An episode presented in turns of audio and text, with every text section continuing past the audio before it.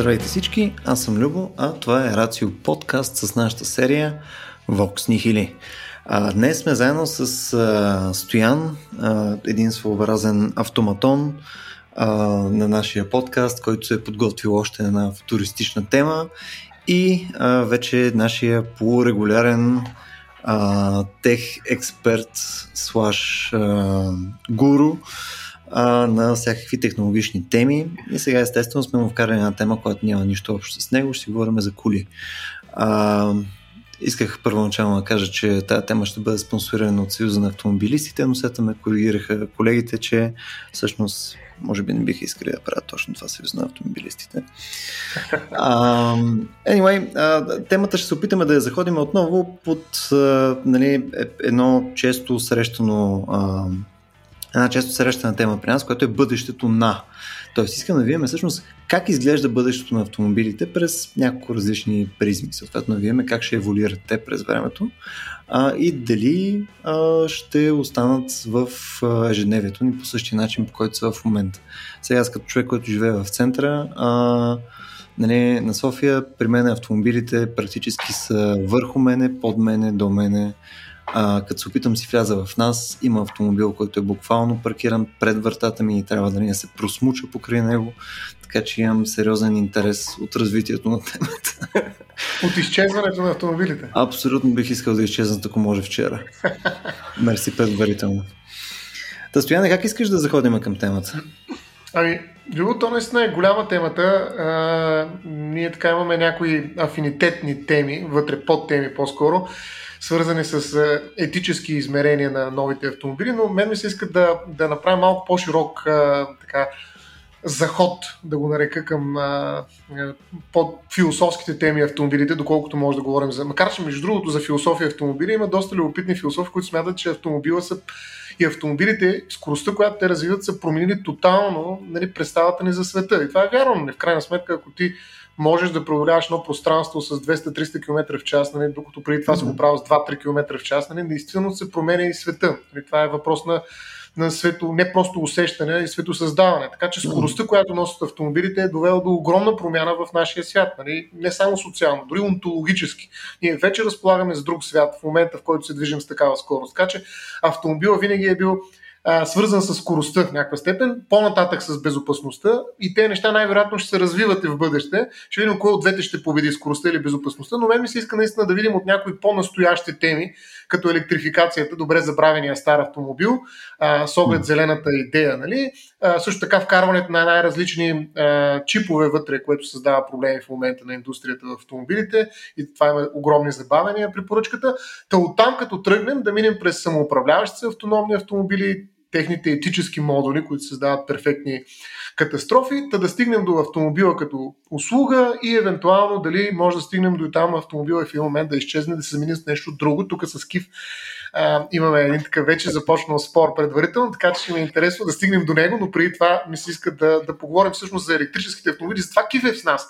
Всъщност не е вярно, че на, на пръв поглед може би няма нищо общо, но, но всъщност КИФ има много общо, защото автомобилите те първо ще станат компютри на колела, нали така в общи линии, как се наричат вече са в някаква степен. Да, и там има, даже аз не знам как на предното стъкло, може би заради регулационни ограничения, вече не се появяват някакви реклами нали, и всякакви други глупости, защото това си един перфектен екран. На текстилата се появяват.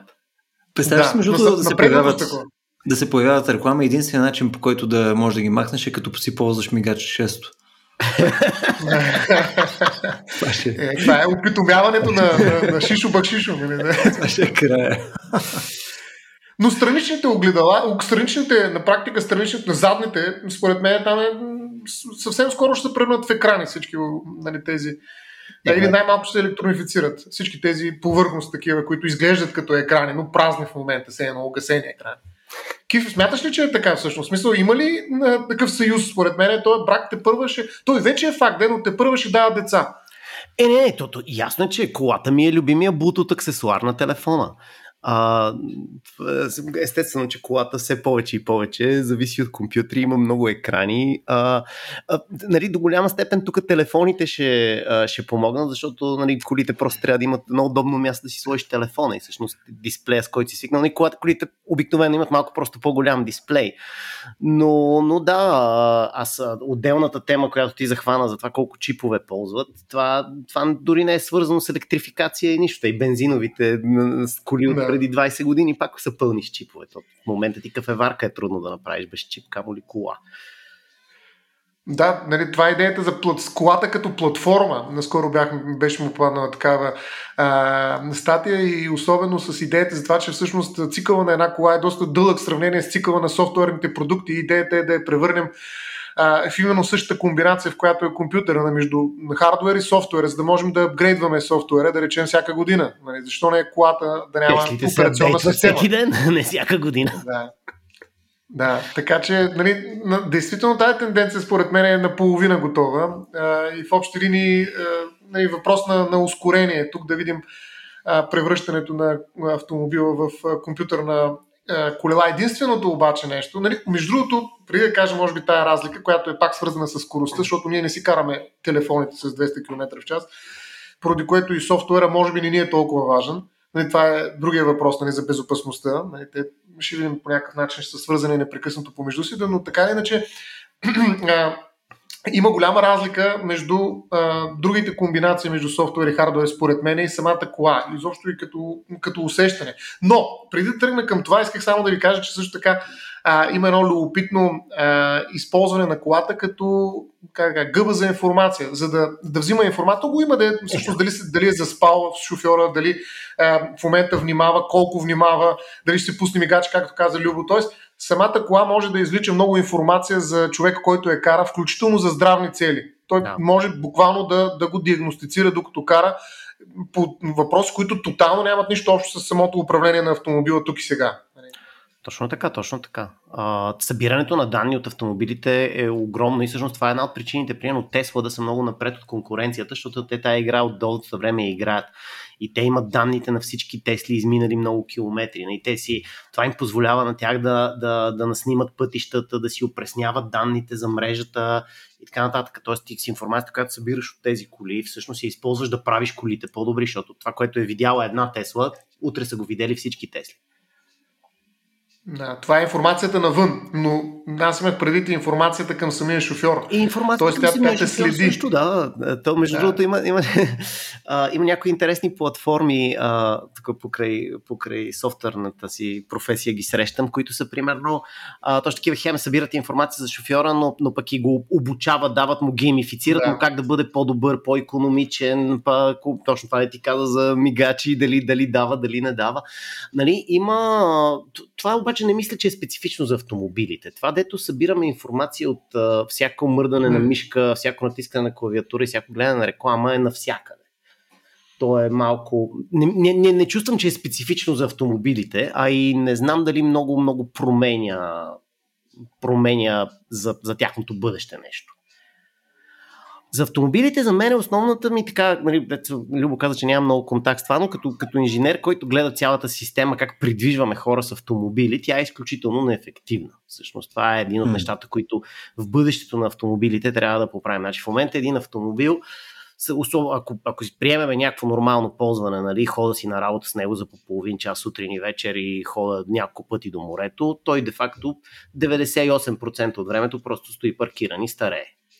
Тоест, в смисъл, ако имаме, ако, ако по-ефективно можем да споделяме колите, най-вероятно може да придвижим същите хора с една 20 от колите. И тогава mm, ще му се освободи входа. Всъщност всички, това, което правим в момента, всички оптимизации се стремят да ми освободят хода. Нали, това е целта. Принцип, на... за това е той, той, той, е, това мисля, че е мисията на Тесла. Тоест естествено е записано даже в там, корпоративните им документи, като хера на всеки документ а, за входа на любов. Но идеята ми е, че а, факта, че ги правим по някакъв начин смарт, нали, т.е. вкарваме някаква допълнителна логика, при тях нали, стават наистина повече компютри на колелета, също ни позволява ние да правим други неща с тях, т.е. да Точно. ги демократизираме като услуга един вид. Да, Да, да. А, и, а, значи, ако си представиш, че в колата, когато ти не я ползваш, тя може да работи като автономно такси и да движи други хора, тогава просто ще, наистина ще имаме да произведем изключително по-малко бройки на планетата да имаме в даден момент, многократно по-малко. А. В момента колите са едни от най-най-неефективно използваните ресурси. Да не говорим за други нали, хитри идеи, като а, как като напълниме света с електрически коли, ще имаме толкова много батерии, че ще може да ги използваме за буфер на възобновяемите източници. Тоест, батерията на колата ти се зарежда, когато духа вятър, когато не духа вятър, отдава на къщата или на каквото и да било. Тоест, а, да... тя се просто влиза в мрежата, да ме като... Ами да, защото един от големите проблеми с възобновяемите източници, тук верно ще отвърчим по тангента, но е това, че ние нямаме капацитет да задържаме те, нали, когато духа вятър, не, не е задължително да го ползваме веднага, т.е. ние нямаме капацитет такъв батериен, с който да задържаме енергията. Но ако изведнъж в един град имаш 1 милион електрически автомобили, всеки с огромна батерия, това е един добър буфер. Да. Хм. Това е интересно колко би държало това. Ами, то, най-вероятно, то, то най-вероятно ще, почне, ще започне на personal scale, в, в, в, особено в тези държави, където е типично да си имаш къща и кола и гараж. Ти като си паркираш електрическата кола вътре, там ако, ако, ако идва от мрежата ток, се зарежда. Ако искаш от мрежата, ако ти се дигне цената на тока, т.е. вече не си на възобновяемия си на, на въглища, може в този момент колата да ти, да ти държи климатика, хладилника, компютъра. Трябва да стане през къщата, през дома. Mm, mm, mm. Но тук каквито оптимизации да, да почваме да мислим в посока автомобили, защото нали, не може да си представим най-вероятно и някакъв бесен социализъм. Нали? Никой не може да притежава коли, а колите са ти само някакъв а, публичен ресурс. Тата, нали? Мисъл, каквито и, каквито и нали, а, бъдеща да си представим, те със сигурност да станат градивно на някакви етапи. Да. Мисля, какво е реалистично, пълно да си представим, или според вас, какво е реалистично да има в рамките на следващите 5 години? Мисъл, ето сега в момента ние в България имаме а, Spark, тия, които са а, българската фирма, която е за а, там рентакар, където ни може да си буквиш, то практически прави това. Нали? Опитва се да оплатнява по някакъв начин ресурса на колата, така че да е по-ефективна. Нали, подозирам, че има нещо сходно като, а, като услуга и за други неща. Пълно за а, превоз на обемни неща, някакви бусове, камиони и така нататък. Може да си представим, че има нещо друго. Но има ли нещо друго, което според вас ще е някакъв по-проксимат гол за автомобилите, преди изцяло да ги биеме хикса? Еми, това, което ти казваш с, с споделянето, ще става все повече. Значи, споделянето, ако го, ако, го, ако го направим ефективно, то ще реши точно този проблем, за който говорех, че, че твърде много от тях не се ползват. Нали? Колите трябва да отидат малко повече към самолетите, които самолета лети 80% от съществуването си във въздуха. Нали, колата 98% е в гаража. А споделянето всъщност трябва да стане. Спарковете са хубав пример, но те са за, те са за така краткосрочен найем а, mm-hmm. трябва да имаме удобството на Spark и за дългосрочен. А, тоест, ако аз имам удобството, че ще натисна едно копче на телефона, ще дойде един човек, ще ми остави една кола, аз си я карам 2-3 дни, после ще натисна копчето и ще дойде да си я вземе. А, тогава най-вероятно вече смисъла да притежаваш кола ще, ще намалее. А, не мисля, че трябва да е социализъм. Аз мисля, че дори нали, капитализма ще направи тази система по, по-бързо и по, по-ефективно с съответните а, нали, финансови стимули там, където е хубаво да стигнем, но може би няма да стигнем за тия 5 години, е да имаме толкова автономно каращи се коли, че ти като си купиш кола, като не я караш ти, тя работи такси. А чисто по-практическата част, като човек, който е карал вече електрически автомобили съществено в източна Европа, къде по дяволите ще ги зареждаме? Това да кажем, че ще се случи само. Те си вика, имам достатъчно познати, които правят тази лудост да живеят с електрически автомобил в България. Явно ги зареждат някакси. Да, те го... Мисъл, тук между не знам дали не прозира обаче оптимизма на програмистите. Абе, то ще се, ще се случи, ще, ще го измислиме, ще видим. Дай, дай, дай просто първо да ги вземем електрическите автомобили. Вече доста се е случило, след като в България това е раз, възможен избор. Нали? А, ако отидеш в Холандия, Германия или Калифорния, ще видиш, че то, то направо се чудиш къде да не я заредиш. Те са е, вижте сега, надеждата Любо идва от Европейския съюз, евентуално, защото оттам mm. идват едни големи пари и едни изисквания за определен брой километри, на които трябва да има такива станции yeah. от определен тип.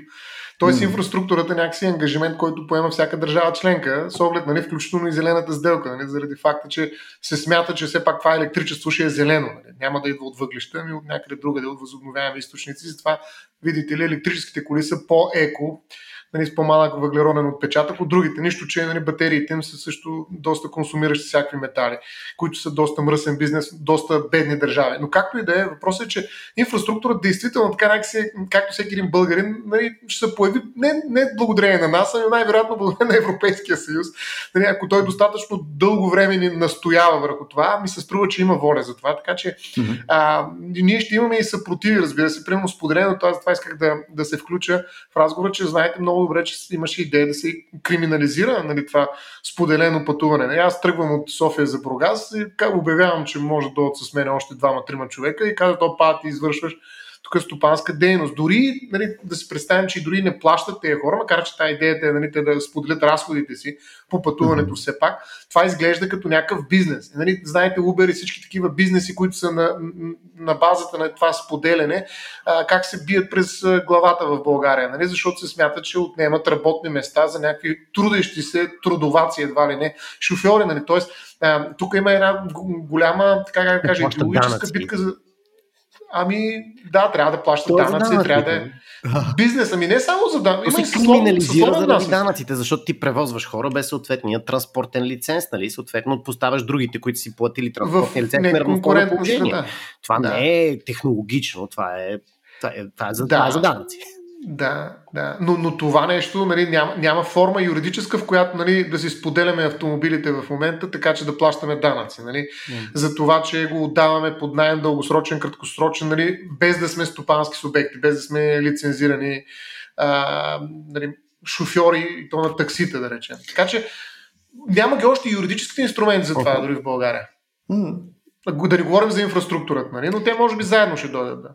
Ето да. в интересни сета, точно за инфраструктурата ми беше въпрос, не пък покрай чарджерите, защото а, мисля, че ние до голяма степен подценяваме, когато казваме, нали, че а, просто дай му малко време ще се случи. Имаше а, една статистика, която бяха изкарали преди, по-рано през годината, гледах, че а, световно в момента има нещо порядка на милиони нещо зарядни станции.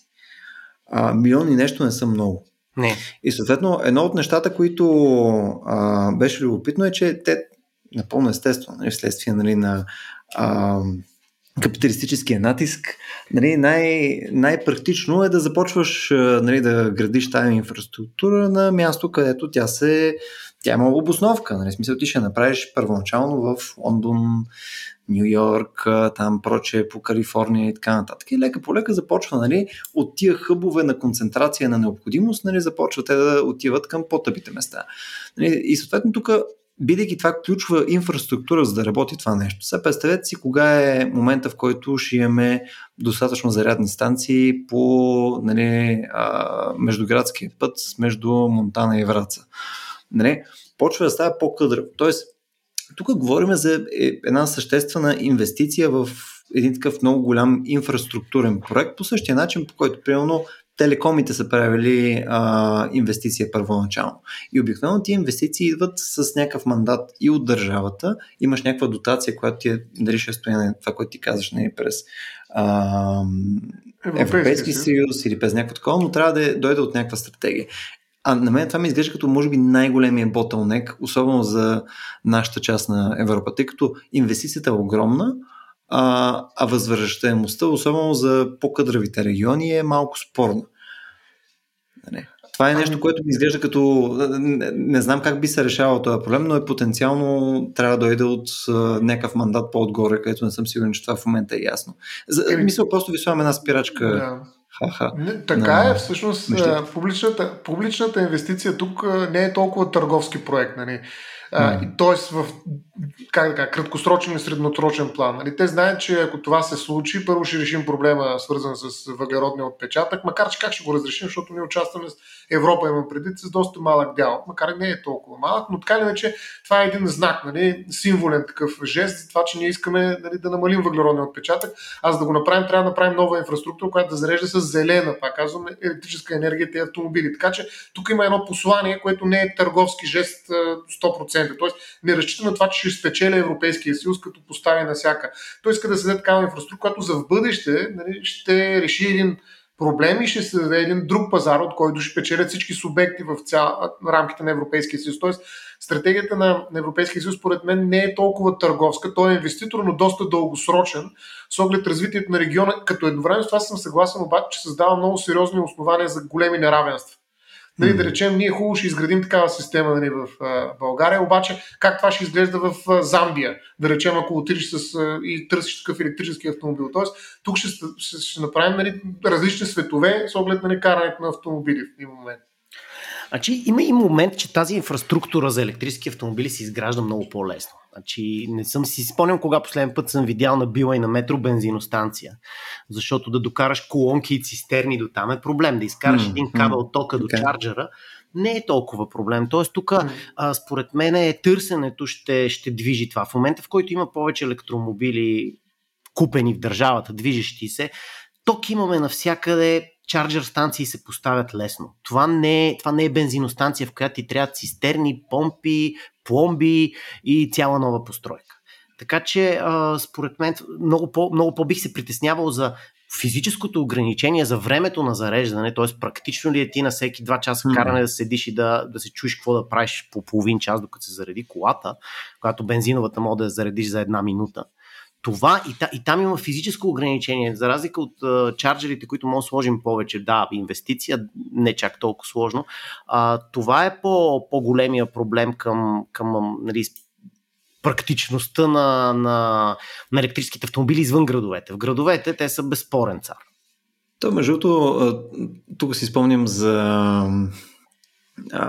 тази идея, която беше за дистанционно зареждане на батериите по кръстовища и така нататък. Мисля, че даже с вас бяхме говорили при известно време, че това беше една от схеми. Мисля, просто докато чакаш на на, на светофара, съответно на всеки светофар да имаш в рамките на някакъв радиус, нали, там индукционно, по някакъв начин ти зарежда батерията. То винаги ще е малко, обаче ще е с някакво количество натрупване, да не трябва да правиш пълно зареждане на края на деня, а съответно да може да те топ-ъпва до някъде, така че да го прави по-целесообразно, поне в рамките на градовете, което ми се стори доста Микрозареждания.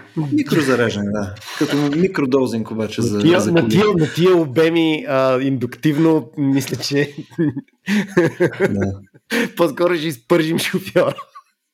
Супер, супер. Ето, това, Може това даже не решава повече проблеми с въглеродните Няма проблем. Не, не, проблем е, че индуктивността има изключително ниско КПД. В смисъл това означава, че ти за да заредиш тая кола с 100 км, трябва още 300 км да евапорират. Точно така, точно така.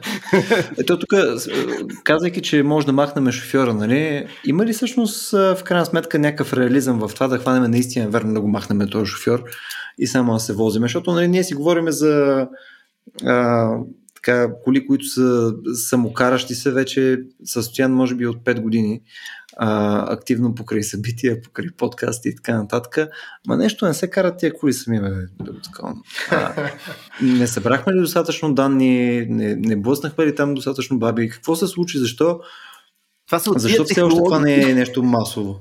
това са тия технологии, дето винаги са 10 години в бъдещето. а, в интерес на истината, от, от, инженерна гледна точка, а, автономното каране има, има една много голяма стена пред него. И то е, че технологично е много по-трудно да направиш автономна кола, която да кара с други шофьори хора. Ако може да се наговорим, че от една дата всички ще са автономни, това естествено е нереалистично, но това е много по-лесно. Тоест много по-лесно е да разработваш а, а, инженеринга и софтуера за, една, за автономни коли, ако знаеш, че всички те са автономни. В момента, в който вкараш един човек в трафика, понеже той естествено не може да кара. А, задачата става изключително сложна. Тоест, миксиран автономен трафик с хора, а, аз не, не си представям следващите 15 години. Хм. Да, между другото. Тук... Е, да, кажи да, да, кажи. А, тук по-скоро мислиш, а, че основният проблем са пешеходци, т.е. в рамките не, не на, на градове. Другите, значи, ако, имаш, ако всички коли са автономни, те тогава okay, могат да, да си комуникират една с друга своите намерения. Те първо, че ще карат по-добре, защото хората не могат да карат. Точно това е. Средно статистически. Ако колите могат да поддържат непрекъсната връзка, ако всички коли са автономни и поддържат непрекъсната връзка за намеренията си, катастрофите всъщност ще изчезнат. Той няма да ги има. Е. Точно това исках да, да се вкарам с едно изречение няколко де, че всъщност има може би няколко начина за управляване на коли. Ние знаем единия. Управление отвътре, нали, от човек, нали, като едно екстеншн, някакво допълнение към неговото тяло. Той разширява своята въплатеност и просто присъства като агент в физическия свят в рамките на някаква обвивка, която е технологично направена, така че да му е удобна, за да освоява той пространство по-бързо и по-ефективно. Това е начинът, който ние познаваме на този етап.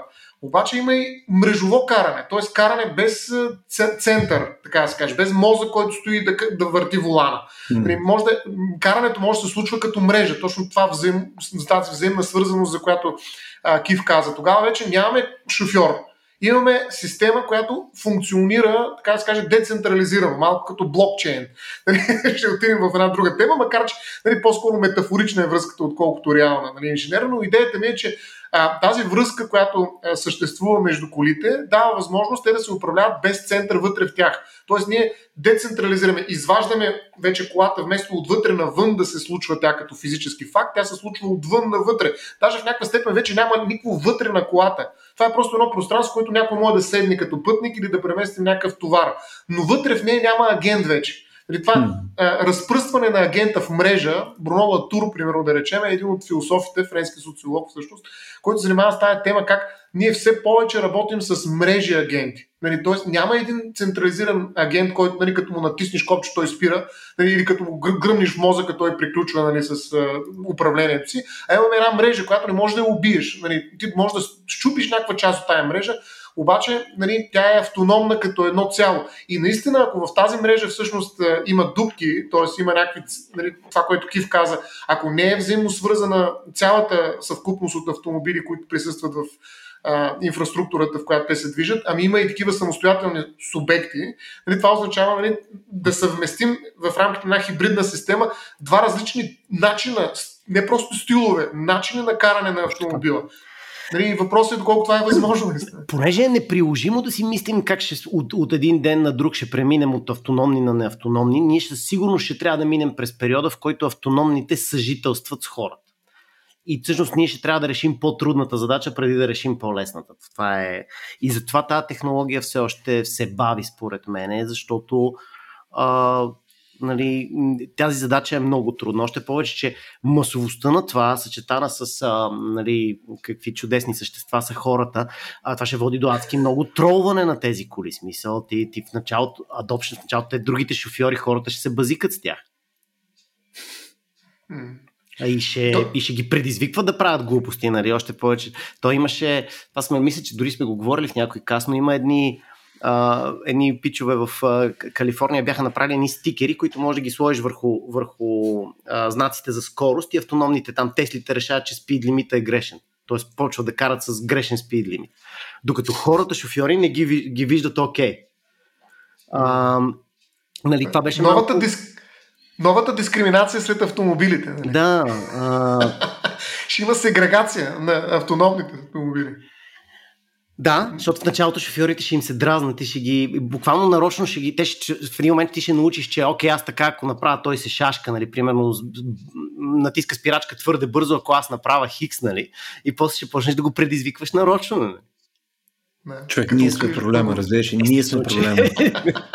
ние сме проблема.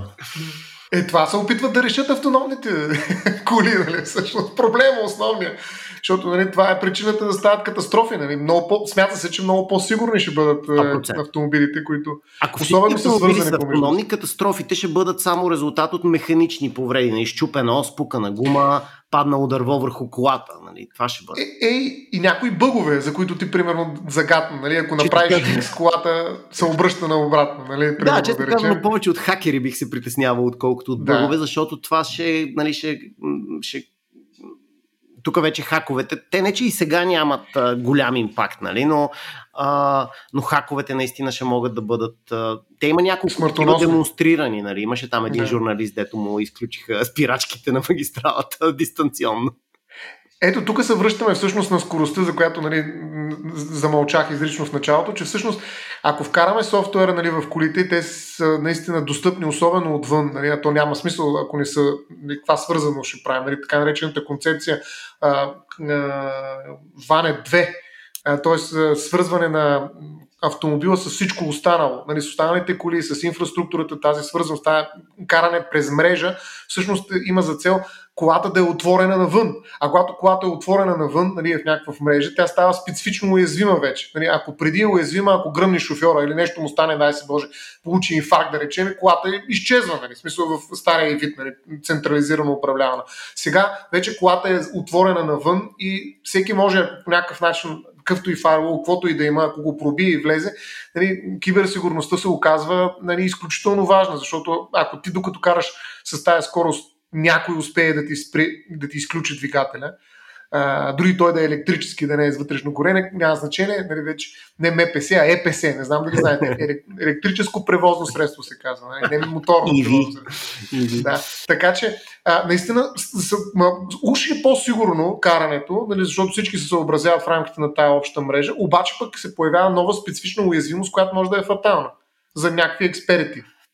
Това да. е, да, но това е така навсякъде. Тази, тази киберсигурността и, и уязвимостта, тя въжи и за язовирни стени, ядрени електроцентрали и по-страшни неща от един автомобил, така че... Ама, докато не вкараш чипове вътре, обаче няма проблем, нали? Тоест, тези черни хакери, да ги нарека, няма как да влезат в колата. Те има това, как, може би да, ще това има... вече е факт. Това е демонстрирано на кола, която не е автономна.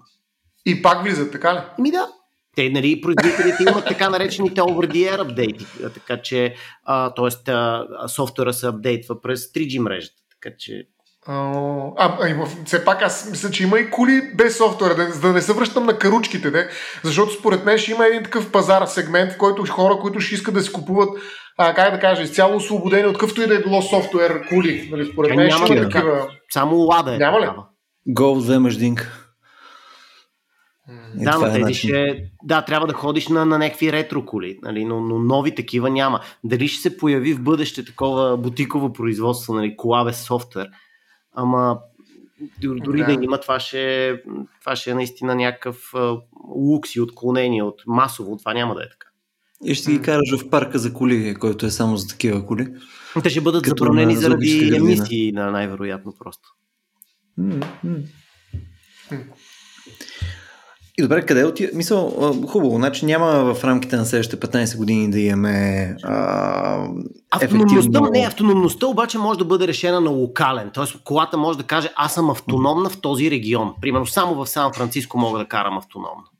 Ага, т.е. да има резервати за да, ще има моменти, се разширяват с времето. Точно така. И то, то може би по принцип правилният преход към това е точно заради този проблем с миксирането между човешки и други шофьори, е, че първо ще имаш една зона, която колите могат да са автономни, извън зоната трябва да поеме човека, но после в един момент, че може тия зони да почнат от сърцето си да растат, като това е зона само в автономен режим. Тоест, влезеш ли в тази зона, не може да си на ръчно управление.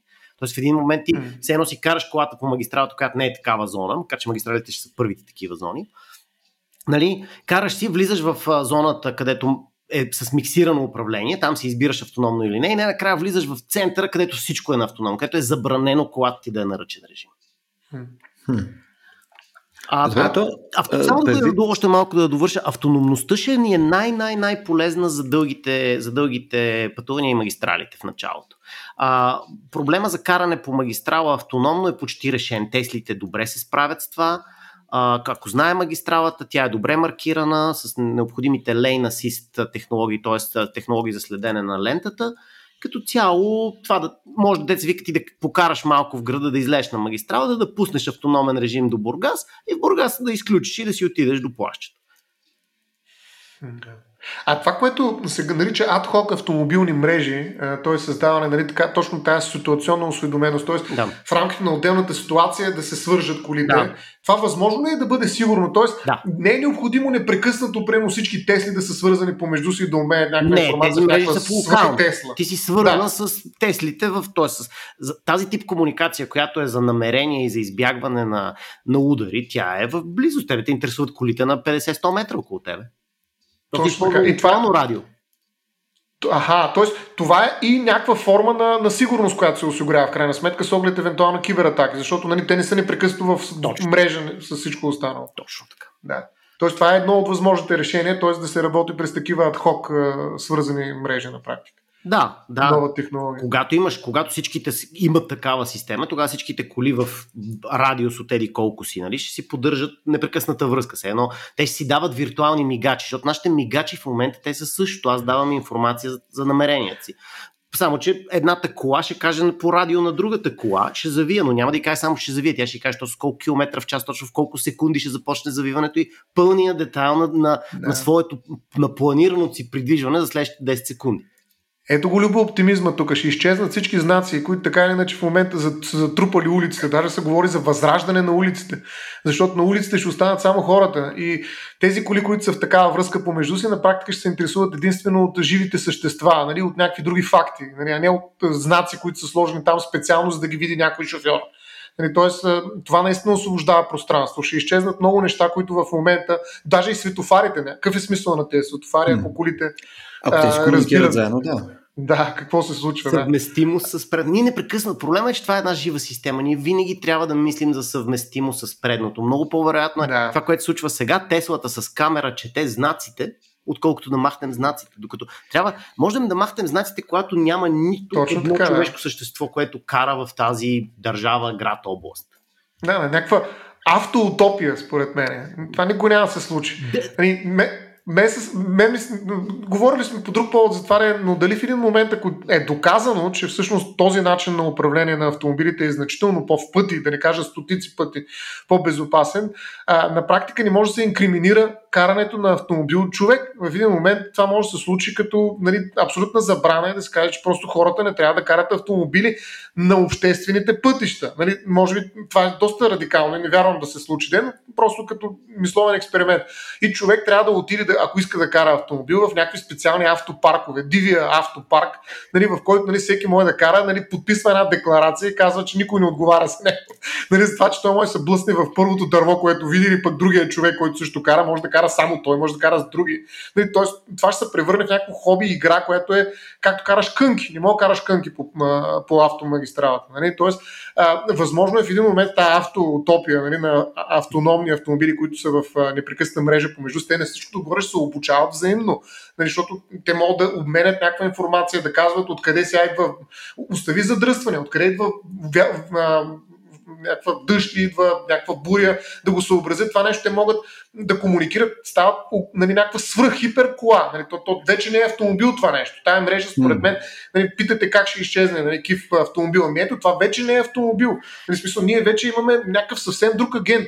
А, и от тази гледна точка той е много по-умен от всички индивидуални автомобили и едновременно с това нали, той ги изключва, защото тяхната намеса е форма на, на опасност. Нали? Това е дивергент, така да се каже. Човека се превръща в не просто излишен, а в опасен. Точно, аз съм съгласен. Значи, за мен не, твоята оценка от 100 пъти е малка. Те ще са милиони пъти по-малка катастрофите. Катастрофите са 99.99 човешка грешка. Между другото, говоряки за, говоряки за опасния човек, искам само е, едно нещо, което може би не мислиме толкова много за него предвид, нали, всичките такива красиви бъдеща, нали, с автоматично там шофиране, нали, комуникират си автомобилите, случва се някаква магия, пък Европейския съюз там какво ще да субсидира и така нататък. Мале, представете ли си как ще се чупат тия коли обаче? В смисъл, в крайна сметка тия коли трябва някой да ги ремонтира. Нали, тук знаем как не изглеждат пътищата в България. Нали, по някое време някой трябва да смени батерията и така нататък а, реално всичките такива електрически коли ще трябва някой да мога да ги ремонтира. Да. Което предвид, а, тук има някакво неща. Първо предвид начинът по който в момента си ремонтираме техника а, е феноменално смотан. А, нали, смисъл ти, ако искаш да си ремонтираш батерията на iPhone, е най- най-приятното изживяване, което може да имаш нали, като човешко същество в 21 век. Нали? А, също така, нали, уменията, които са за да ремонтираш едно такова чудо, нали, като Тесла или там, което да е друго електрическо возило, нали, са практически различни от това, което е да ремонтираш един Golf двойка.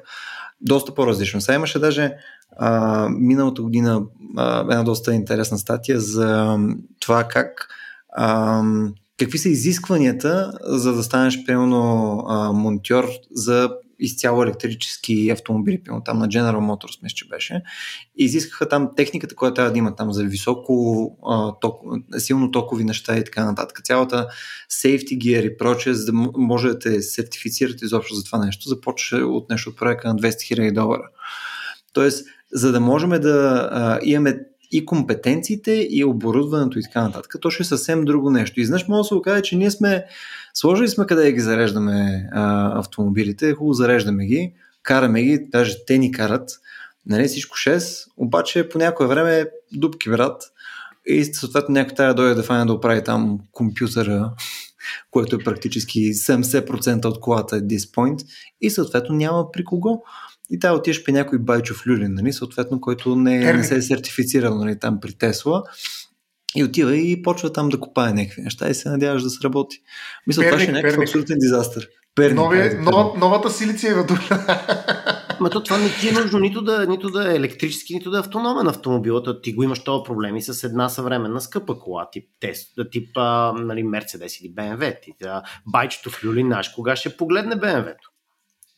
А, как се решава? Един от начините да решим този проблем всъщност е това, което и Кив каза самото начало, нали, използването на автомобила като услуга.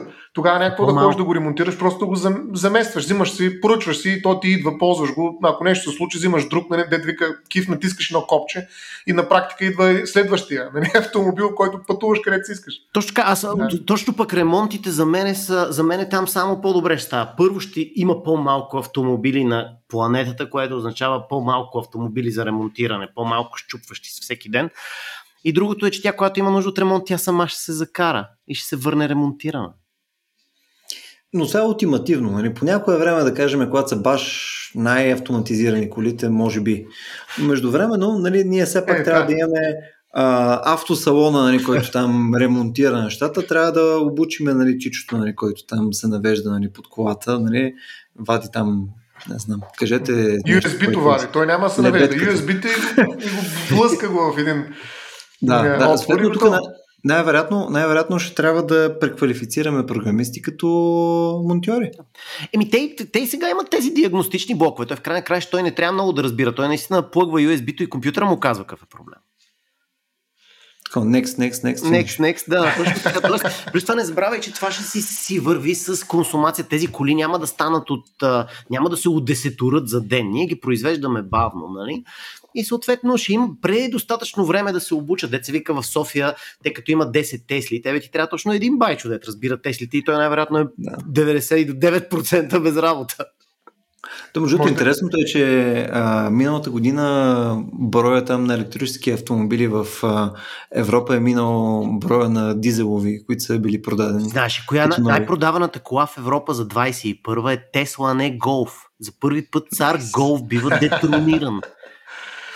Да. Това е скандално. Това е скандално. В Европа най-продаваната кола е, не е европейска и не е с вътрешно горе. Да.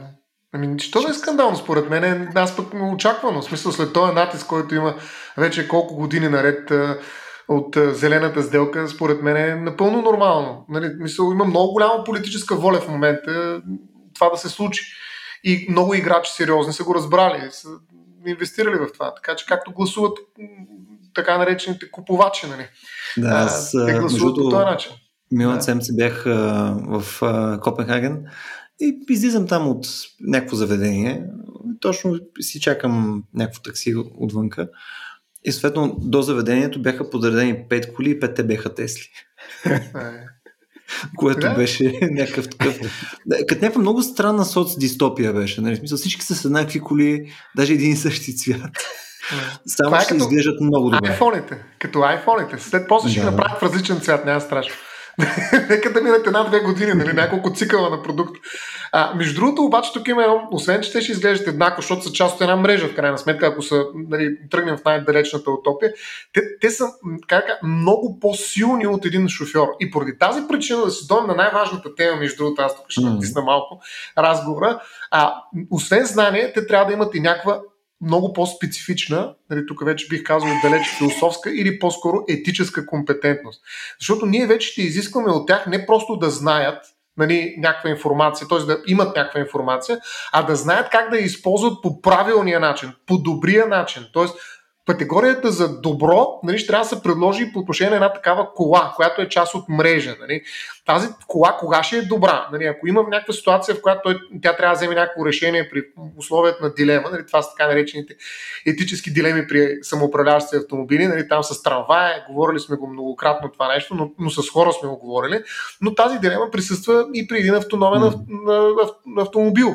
Нали, ако той трябва да избира, нали, това е най-упростената и може би най-грешната ситуация, в която поставяме тези етически дилеми, ако той трябва да избира дали да блъсне а, колата по начин, по който ще навреди хората в нея или да блъсне колата така, че да спаси хората, които са извън нея, т.е. кой е приоритета? Той, който се вози или пешеходеца, който е извън колата? Нали? А, как трябва да вземе това решение? Кой да приоритизира? Трябва ли да има някакъв етически модул, който ние да нагласяме или производителя самия ще има някаква етическа политика и ще кажа, купувайте си тези коли, те са индивидуалисти. Нали? Те са егоисти, обаче пък са супер безопасни. Кажа, ние сме алтруисти, продаваме коли, които нито един пешеходец няма да бутнат. Нали? Дори това да ви струва някакво нараняване отвътре, макар че ние ще осигурим пълна безопасност, дори в ситуациите, в които ние спасяваме пешеходци в една ситуация на катастрофа. Така че тук вече има етически послания не само през как, как, производителите, ами през потребителите, а в един момент защо не да го оставим това като решение на самите автомобили. Те да преценят кое е по-правилно. И тук аз съм сигурен, че Кив ще използва утилитаристичната гледна точка и логиката на утилитаристичните етики, които ще кажат при коя ситуация всъщност на ние да изберем едното или другото. Тоест, трябва ли да, на, да имаме такъв етически модул в колата? Тоест, както настройваме определени неща, трябва ли да настроим и етически нашия автомобил, който взема вместо нас определени решения на пътя, когато пострадалите ще са хора или така как сега имаме са... врътка спортен режим или економичен режим, да имаме врътка алтруистичен режим или егоистичен режим. Примерно, да. Ими нещо. Помислиш. Решено ли е вече? Ами, Смисъл, съм, не е проблем. Не, това, това тук е малко сложна работа.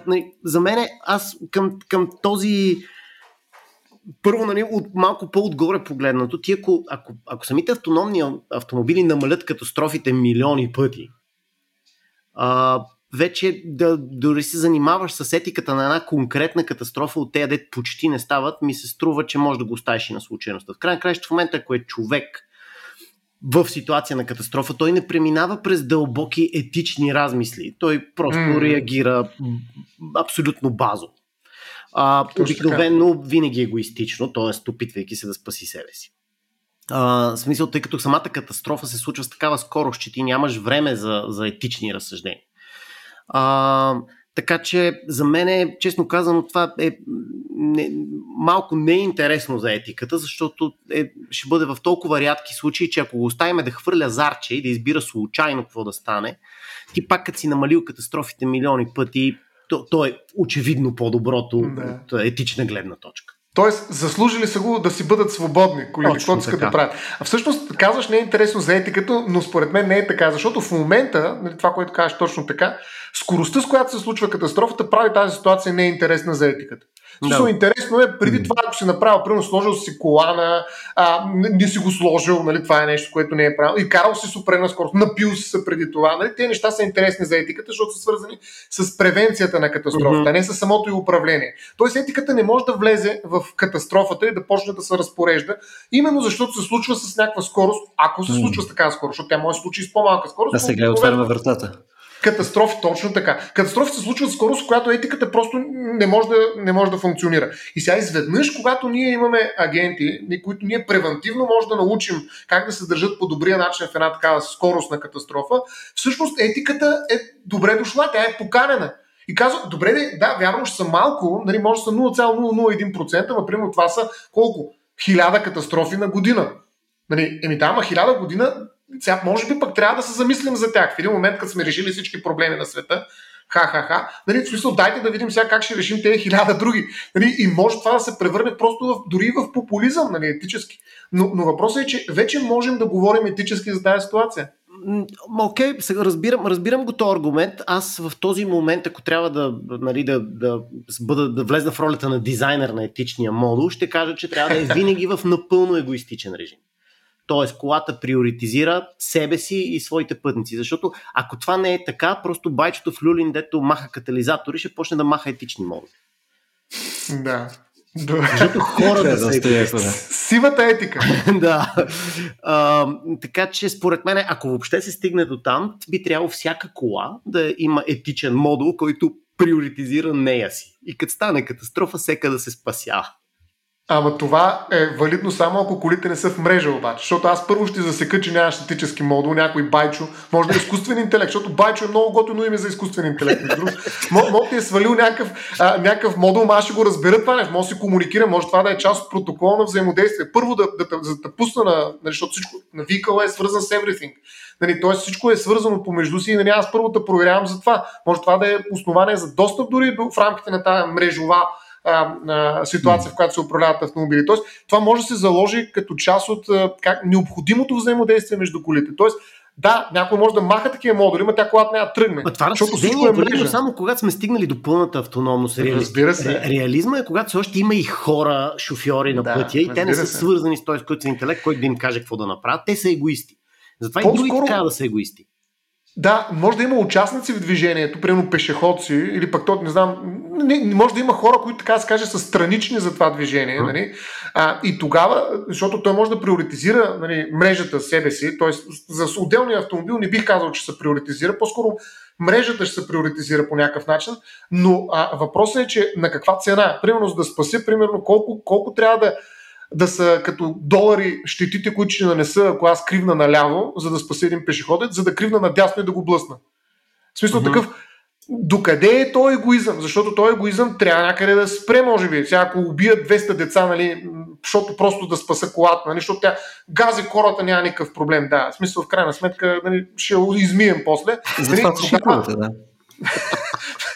Тогава, тогава дали това, този егоизъм всъщност е приемлив. Нали? Да, вижте, Акив ние караме нещата до крайност. Нали? Съгласен съм, съгласен съм, но дай да, дай да върнем аргумента веднага с става с човек нали, в колата.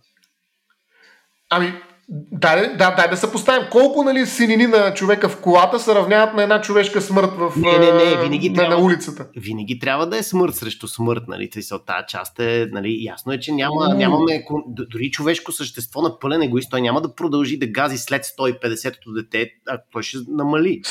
150-то ево! Съжали се за цели 50 деца. А, да, искам да кажа, че тук примера е малко. Винаги, винаги трябва да не, не мерим снини срещу, а, срещу смърт. Но не, просто не мога да си представя как въобще ние като човечество ще се наговорим за този етичен модул. Какво ще трябва да, да, да имаме точкова система. Едно куче са, са две баби и две, бабете, две баби са един тинейджър. Как, как ще стане? А, да? И ще връщат реста. Аз съм по софтуера. Да. Еми ето ти, това е, това е етическия разговор, да. Не знам по-ресто ще си върне, нали, дето вика Любо, някакво етическо, ама, ама това, ето това е нали, ситуация, в която ние никога не сме били. Всъщност това е а, много типична ситуация при развитието на науката. Науката ти дава някаква възможност, в която хората никога не са попадали като ситуация, за да разсъждават етически.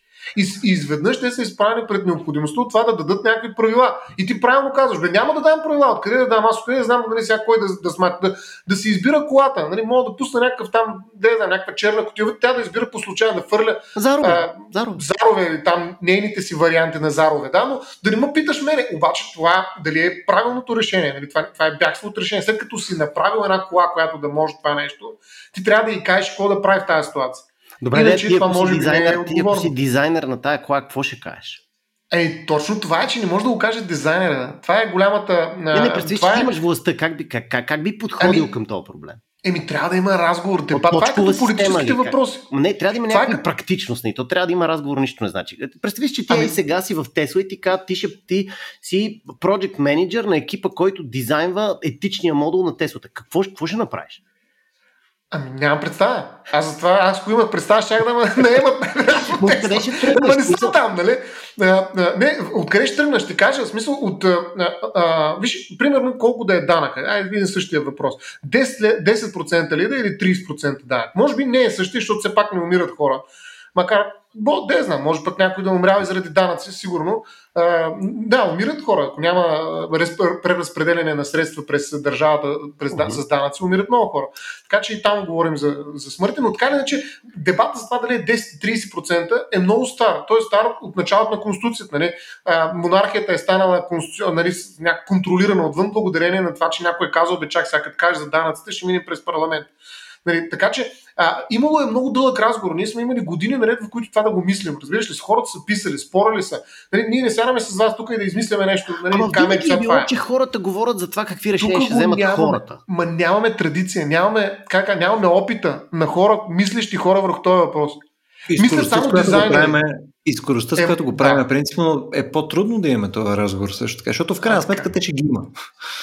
Е, и, и то, нали, малко почва да трудно да мога правиш ограничения, като вече има има технологията. Защото вече някой дизайнер го е решил. Разбираш ли? Ето това е един, най-голямата ми съпротива нали, в такива проблеми да се намесват така, така, технически лица, най-грубо казвам, може би даже е обидно, но не така, не така искам да прозвучи, просто е, че в тази ситуация всъщност нали, ние трябва да разберем, че сме качествено различни м- актьори Нали, ние не можем да сме дизайнери. Етиката няма дизайн. Нали, тя има някаква, някаква история, някакъв а, прочит през опит, ако щеш през дебати, през хора, които са натрупване на много неща, които в един момент нали, показват на къде може да се движи решението, т.е. показват някакъв обхват от различни възможни а, параболи и след това по тях се прави някаква ма политика. Ти, ма ти пак отказваш да отговориш на въпроса. Добре, представи следно, ти си в катастрофа, ти караш кола започва да става катастрофата и в този момент времето спира. И имаш един час да обмислиш. Кажи ми а, как ще го обмислиш. Окей, okay, компютър ще го обмисли за една секунда, но ти не ми даш въобще откъде ще тръгнеш. Ми, много, ми ще тръгнем от, от етиката. Значи този проблем не е стар. Нали, проблема за да избираш между живот и живот, нали, примерно, не, не е стар. Много пъти се е поставил в рамките на различни философски разговори и дискусии.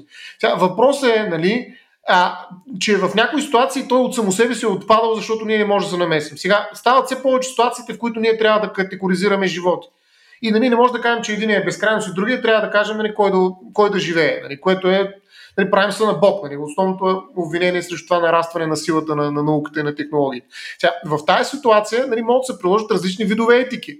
Нали, твоята, това, което ти казваш, която е водеща, наистина е утилитаристичната. Еми тази, която спаси най-много хора. Най-простият начин. Хора. Нали, или най-много години живот. Нали, тоест, ти казваш тинейджърка и бабата. Нали? Примерно при тинейджера, който е здрав, да речем, а това трябва да знам здравословното състояние, възрастта и така нататък, нали? което се предполага, че аз бих могъл да разбера, да речем. Но тогава мога да кажа, че това дете заедно с майка му имат общо оставащи 70 години, а бабата, която е на пешеходната пътека, остават 15 години средно. Значи 80 срещу 15, аз печеля 80 години. Ами ето това, еми, да, ама това нещо, нали, според мен е момента, в който утилитаризма губи. Защото а, тази баба не е 17 точки. Разбираш ли? Смисъл, това е момента, в който, ако това е твоята баба, нали, да. или пък а, някой, да, който да, обича бабите. а, в един момент а, стига си дига ръце, Любо. Никой не може да ги види. А, идеята ми е така, че а, нали, в тази ситуация, в която утилитаризма получава пълно овластяване през дизайнера да, да, да бъде себе си, се оказва, че той е компрометиран. Той вече не е етика, според мен. Това е математика. А математиката, съжалявам, но не е етика.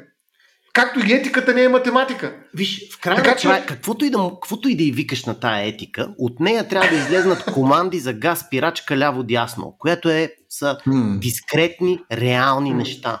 Колкото и искаш да избягаш от математика и числа, накрая ти трябва да кажеш, искам с толкова километра в час на толкова метра вляво да се блъсна.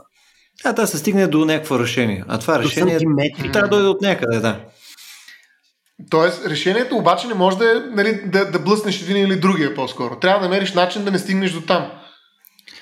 И, и може, но... Аз казах в началото това. По принцип няма да се стига, освен в случая на... Значи, при, приеми, че ако всичко, всичко е автономно, такива инциденти ще се случват само наистина, когато е а, само когато е, е някакъв външен фактор, спука на гума нещо. Това няма да, е, няма да е грешка. Това ще бъде така се случи. Инцидент, тая гума така се спука и тази баба блъснахме. Но не, не мисля, че тук колата има, има въобще място да си говорим да го решава това. Е, да, но, но в крайна сметка, нали, нали, в момента в който се случва инцидента, може да има някакво място за движение, в рамките на което място може да вземе различни решения, които съответно биха навредили повече пасажирите или биха навредили повече външния свят. Да, да, да, имаш класика, изниква препятствие на пътя, ти можеш да го заобиклиш от ляво и от дясно, от ляво има човека А, от дясно има човека Б. И трябва да избереш. И, и въпросът е, даже първо преди да кажеш как, как да изберем, въпросът е кой ще избере. Това е също голям въпрос. Кой избира? Който е собственик, който е производител, който кара автомобила в момента. Кой избира кой да избира? се спука гумата в този момент? Не, не, кой избира, кой ще приоритизираш? Вътре или вън? Еми, висата. Пешеходеца, който в крайна сметка, ако, ако трябва погледаме реалистично, нали, защото по някое време нали, това най-вероятно може би ще е реален въпрос наистина за някой там дизайнер покрай нещо.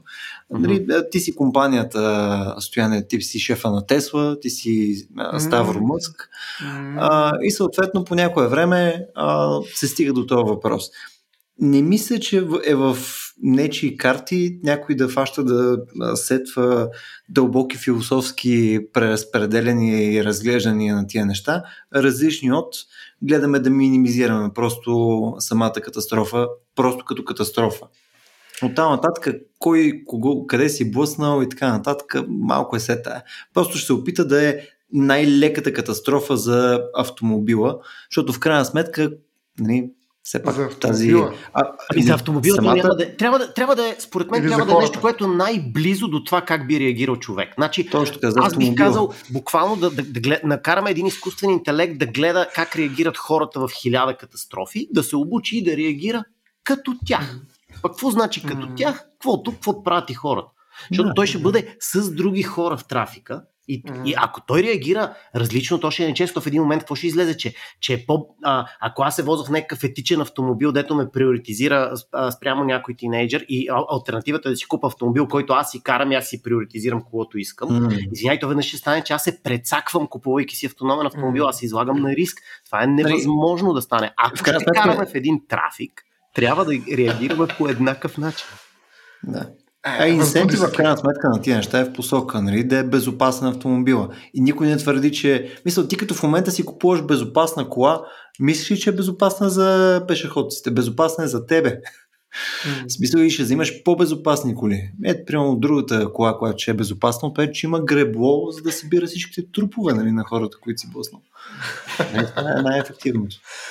Да, въпросът е, че е възможен и етически маркетинг. Нали, смисъл да по някакъв начин, както в момента се продават по-скъпи зелени коли, но хората си ги купуват не защото са финансово по-изгодни, а защото спасяват света.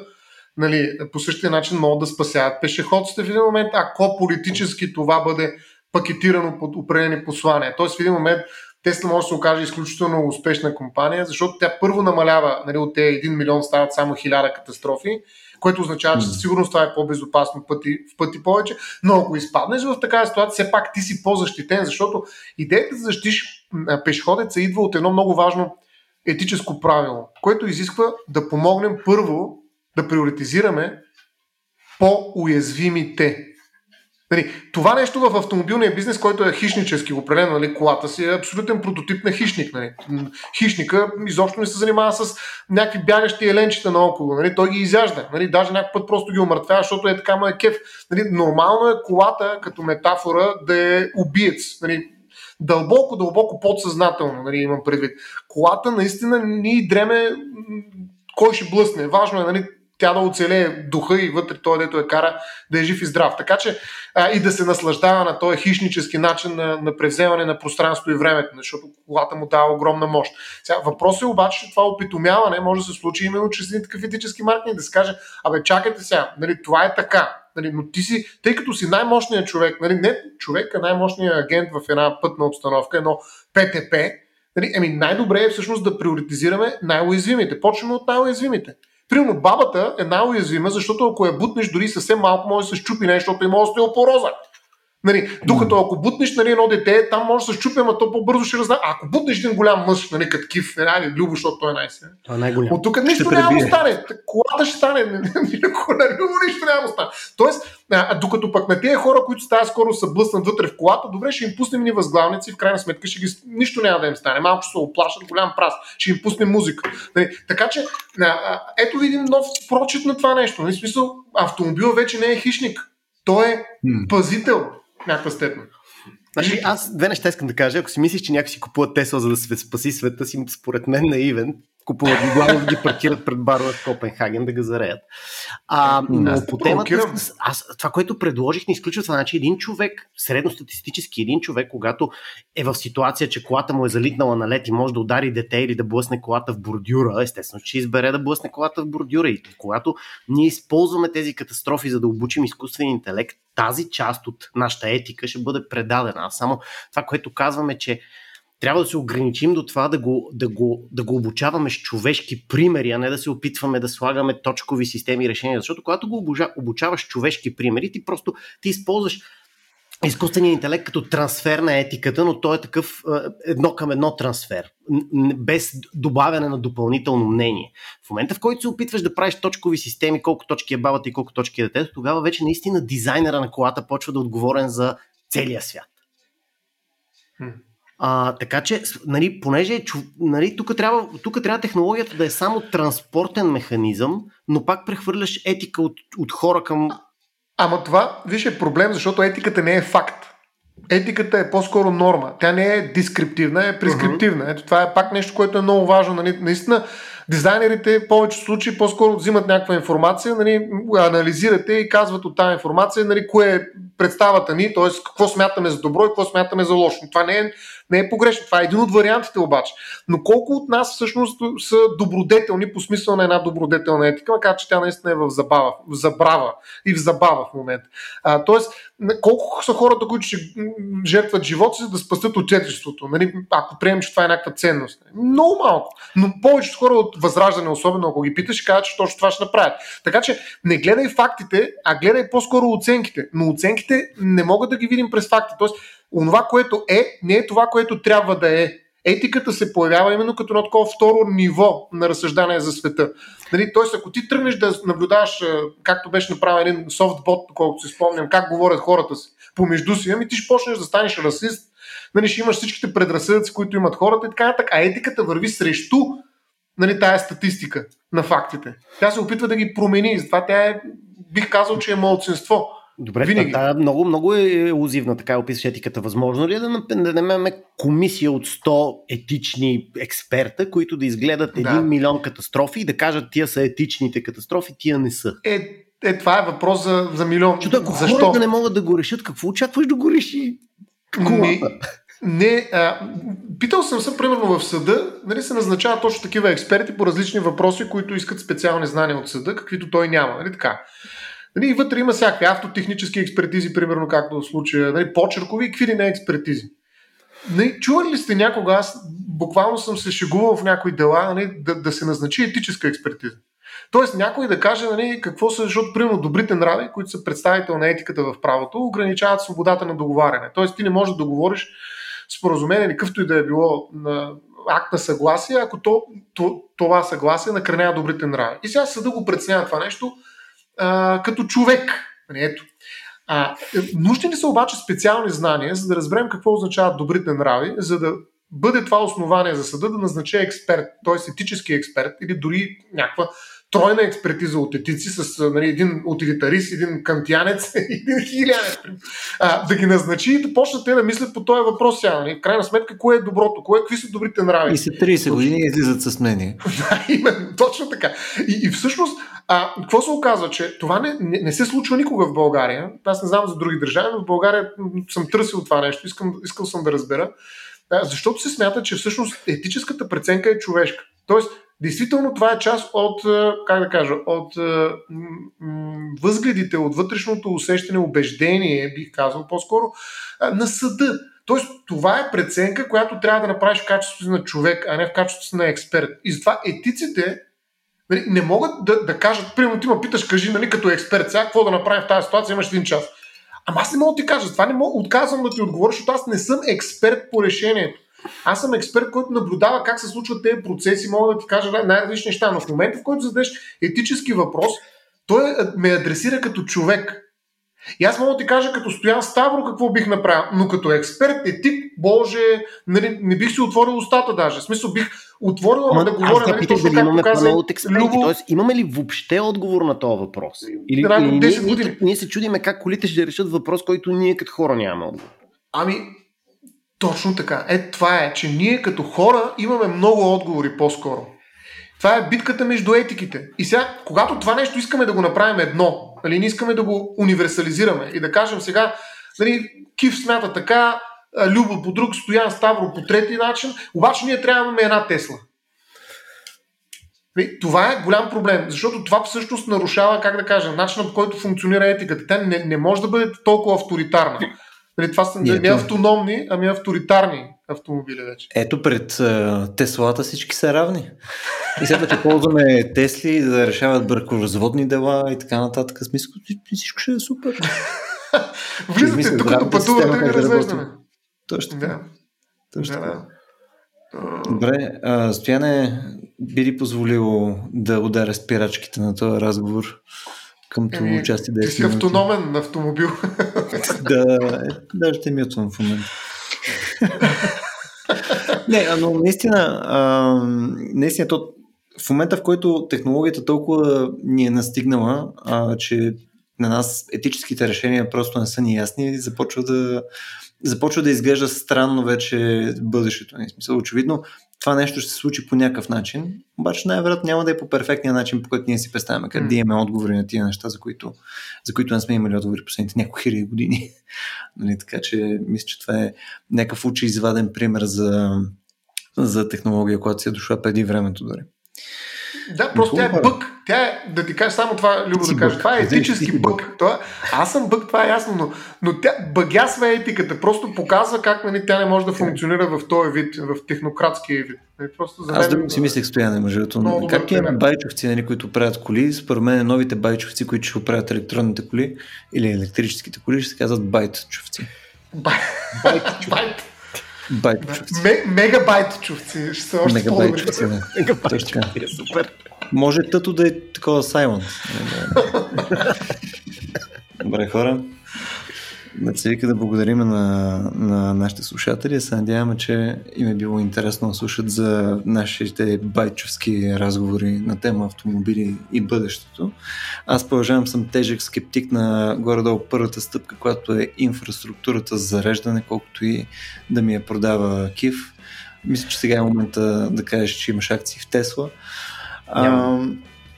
За тези от нас, които нямат акции в Тесла, а, може само да препоръчаме на нашите слушатели да ни подкрепят в Patreon. А, имаме даже специален линк на RACIO.BG, на клона черта Support. Там може да ни подкрепите билото през Patreon, PayPal и серия други а, места, така че да може да си купим Тесла и да паркираме в Копенхаген и прочие такива буржуазни а, неща. А, също така, а, полезно е да ни вършите обратна връзка, било то през Facebook или през Discord канала ни, до който имате достъп на непосредствено Patreon. И съответно, ако сте абонирани към нашия нюзлетър, може да ни върнете съответно обратна връзка на някои от въпросите, които пускаме всеки месец. Горе-долу това е. Да се надяваме, че ви е било интересно и до следващия път.